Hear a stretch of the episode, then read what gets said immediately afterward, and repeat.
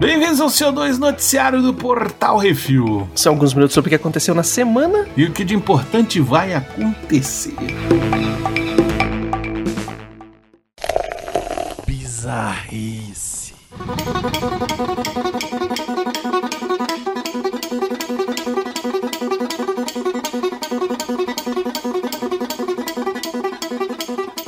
O Super Porco Canadense.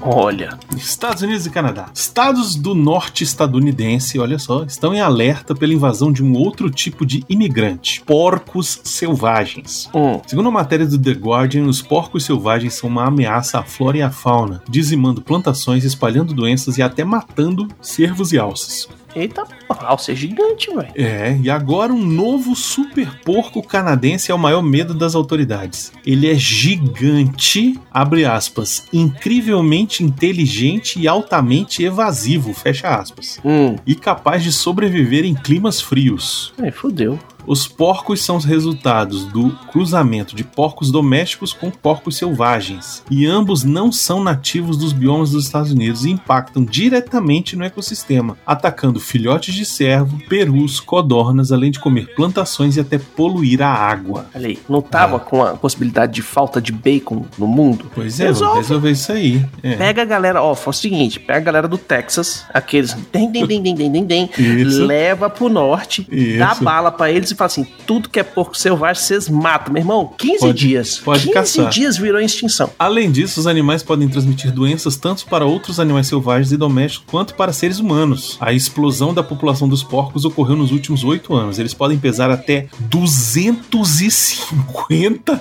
quilos. É, meu irmão, tu já viu aqueles porcão Caralho! de fa... Meu irmão, o, o Bacon tinha uns porcos desses na fazenda dele, velho. E medir até um metro e meio. É, moleque. E são conhecidos por atacar até humanos. Caralho, olha. É, meu irmão, você lembra? Isso aí porque é porco selvagem, né? Tipo, é tipo um javali. Ele ainda tem a, é a- aquela queixada com os, Uhum. os chifres, sacou, meu irmão? Isso aí você mata com 45,50. Caraca. E se duvidar, precisa de um segundo tiro, velho. Putz, são gigantes mesmo. Eu fiz uma pesquisa aqui. Uhum. Puta merda, o porco é gigante. Ele é do tamanho de um carro, velho. Caralho. Também tem um carro, não, mas digamos assim. Tá a comparação aqui com um carro, Baconzitos. Talvez- gigante, brother. É, velho, porcão. É. Caralho. Sinistro, velho. Puta um, merda. porco, um porco desse resolve o problema de fome de um- uma galera aí, velho. É verdade. É isso aí. Os Estados Unidos, me ouve. Pega os texanos e joga lá, velho. Põe umas roupinhas de frio neles e joga lá pra matar esses porcos tudo. Depois você pega, essa, Caralho. pega esses porcos, limpa, puf, passa pelo açougue e resolve o problema de fome nos Estados Unidos. E se sobrar, manda pra outros países. Vê aí a foto que eu te mandei. Cadê? Ah, sim, ele tá pendurado aqui, velho. É porcão, velho. Caralho. Porcão, um metro e meio de porco, bicho. É maior que o cabra, velho. É. Puta merda. Tá ele de pé, ele fica mais alto que o carro.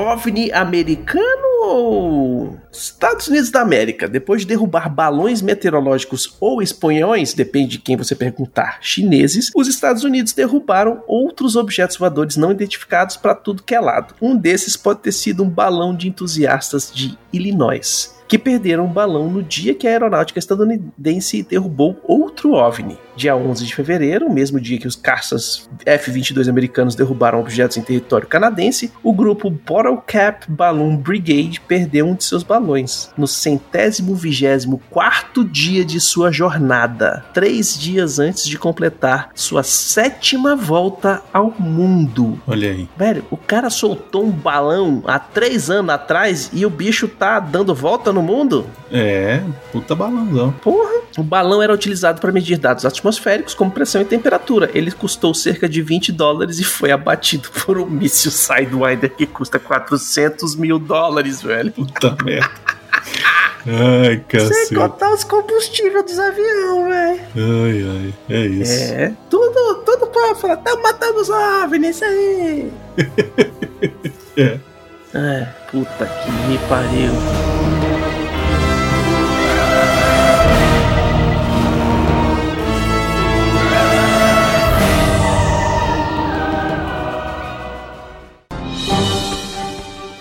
Atenção ouvintes para o top 5 de bilheteria nacional e internacional.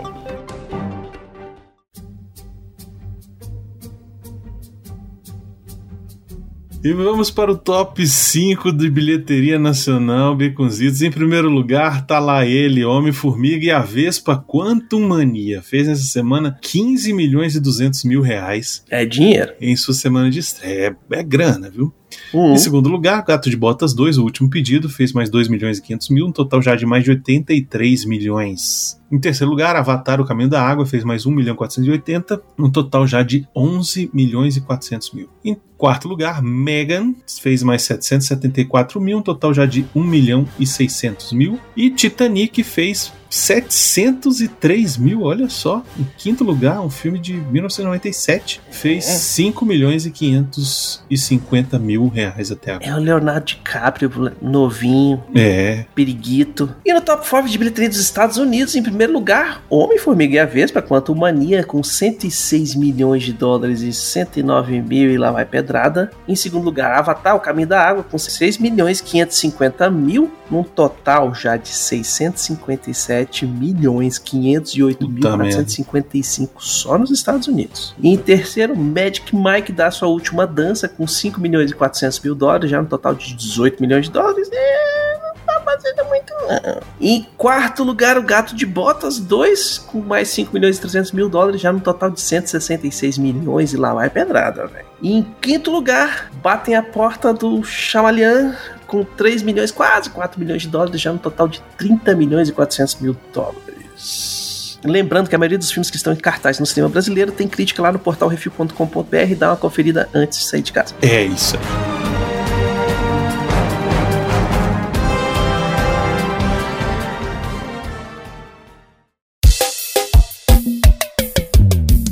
Top 3 Netflix séries baconzitos, em primeiro lugar, ele saiu do interior do Piauí para ser o segundo maior youtuber do mundo e agora tem mais um stand-up na Netflix, é o Whindersson Nunes em Isso Não É Um Culto. É bom É assistir. bom pra caralho. Muito legal. Muito engraçado. Em segundo lugar, Marceli larga tudo pra virar um influencer e acaba se metendo em diversas confusões. É uma série brasileira chamada Sem Filtro. E em terceiro lugar, uma série coreana. Os dois foram fazer um Ride Six na Vera e deu isso aqui, a Batalha dos 100. Bom também. No top 3 da Netflix de filmes, em primeiro lugar, um filme da Lara Croft, sem ser da Lara Croft, onde uma soldado sobrevive a um ataque de traficantes e agora busca vingança. A vingança solitária. Em segundo lugar, dois amigos diferentes trocam de casa por uma semana e se metem em altas confusões, na sua casa ou na minha. E em terceiro lugar, um coreano, uma mulher se vê em altas enrascadas depois que um perturbado encontra seu celular e começa a segui-la na palma da mão. E no top 5 da HBO Max, em primeiro lugar, uma série.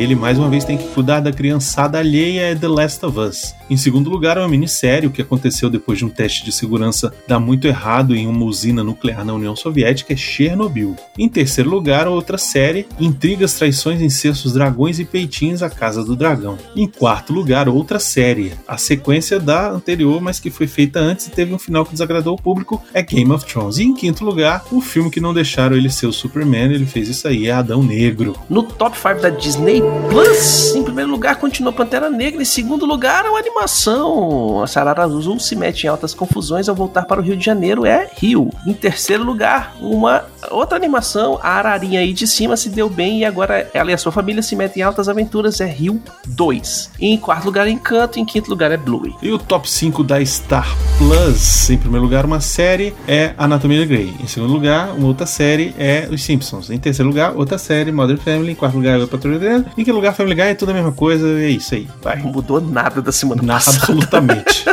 Já no top 5 da Prime Video, em primeiro lugar, um detetive e uma fada se metem em altas confusões depois de que decidem furunfar. É Carnival Row. Em segundo lugar, o filme Casamento Texano, aquele casamento armado. E em terceiro lugar, o Estira tá de volta, se metendo em altas tretas para provar que não é trevoso, é o Richard. E em quarto lugar, o filme que deu uma ideia para muita gente pagar de maluco e se tocar o Foda-se o Coringa. E em quinto lugar, a série animada que é um filezinho com fritas The Legend of Fox Park.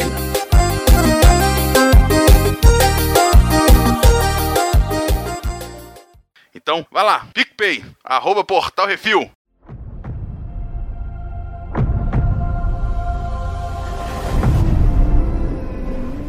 E nas rapidinhas, Beconzitos, Caste, acho que é isso, ou Cast, sei lá.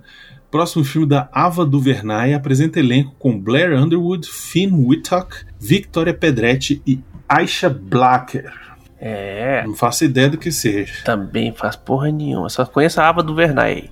Avatar, O Caminho da Água, passa Titanic e se torna o terceiro filme de maior bilheteria de todos os tempos. Em segundo lugar está Avatar e o primeiro é Vingadores Ultimato. Ixi. O cara tem o segundo, o terceiro e o quarto filmes mais vendidos do planeta. É foda. É foda. Vai E fazer os- Avatar até morrer esse corno. os três são uma bosta. Hum. É, Não, Titanic é definitivamente. bom. É, é, há controvérsia. Definitivamente tá na hora, diz David Harbour sobre o encerramento de Stranger Things depois da quinta temporada. Não, relaxa, é só, só tem mais uma. Não, não vão fazer mais. Chega. É, acabou. Fez Agora é spin-off. Se quiser botar alguma coisa, é spin-off. HBO Max cancela Southside depois de três temporadas. E essa foi a mais bizarra da semana. O David Finch confirmou que Mindhunter não voltará pra terceira temporada da Netflix. A segunda temporada já foi tem uns quatro anos já. E agora é que ele veio falar que não vai ter? Ah, amigo, a gente já sabia. Porra. Mary Elizabeth Winstead se junta a Ewan McGregor em A Gentleman in Moscow, série da Showtime da Paramount Plus. Eles são casados, né? Na vida real. São? São, acho que são. Porra, tão Ele- comendo bem os dois, viu? Puta Ela, que ela não pariu. é aquela menina do Scott Pilgrim? É sim, é ela. Ela é casada com o Ian McGregor, exatamente. Eita! É, vai. Casou em 2022, na pandemia. Foi, tá aí, tá tudo em casa. CBS renova uma porrada de séries, incluindo NCIS, Survivor e CSI Vegas. Ótimo. É. Não assisto Isso nenhuma delas. Ninguém larga o osso de The Walking Dead e a produção começou no spin-off de Rick e Michonne. Meu Deus do céu. É, velho. Chega, né, gente? Pra Chega. quê, velho? É. Emma McKay confirma que vai deixar Sex Education depois da quarta temporada. Ok, bom pra ela. Pô, mas ela é meio que a central ali. Se não é o moleque, é ela. É, enfim. Nos deixou na semana passada, aos 95 anos, Gerald Fried, compositor premiado por seu trabalho em Raízes. Olha aí. Ele também tocou nossas vidas com temas de diversas séries e filmes como Rawhide, O Agente da Uncle e isso aqui. Oh, que beleza, hein? Puta Maravilha. que pariu, velho. Descanse em paz. Uhum. É isso aí.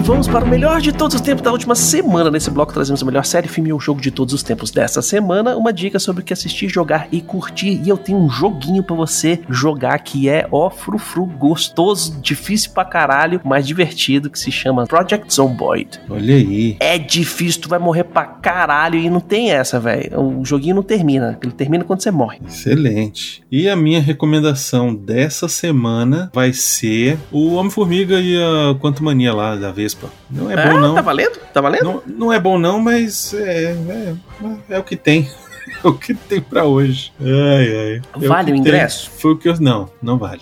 Acho que não vale. Eu acho Essa que é a vale. eu Acho que vale aguardar. Vale o o ingresso? Disney Vale o Plus. 3D? Não, 3D eu não vi, então não sei. Mas eu Hum. acho, eu acho que vale você esperar o Disney Plus e aí você assiste, tá? Então assim, se for o seguinte, se for pra sair pra ir no cinema, não vá. Fique em casa, entendeu? E e assiste em casa, deixa eu ver. Em casa, assiste o Last of Us. Se não assistiu ainda, assista. Hum. E se não assistiu, se já assistiu Last of Us, assista O Gigante de Ferro. Pronto. Assista Gigante, o de ferro, muito bom. Quem sabe não vem aí um programa em breve. É.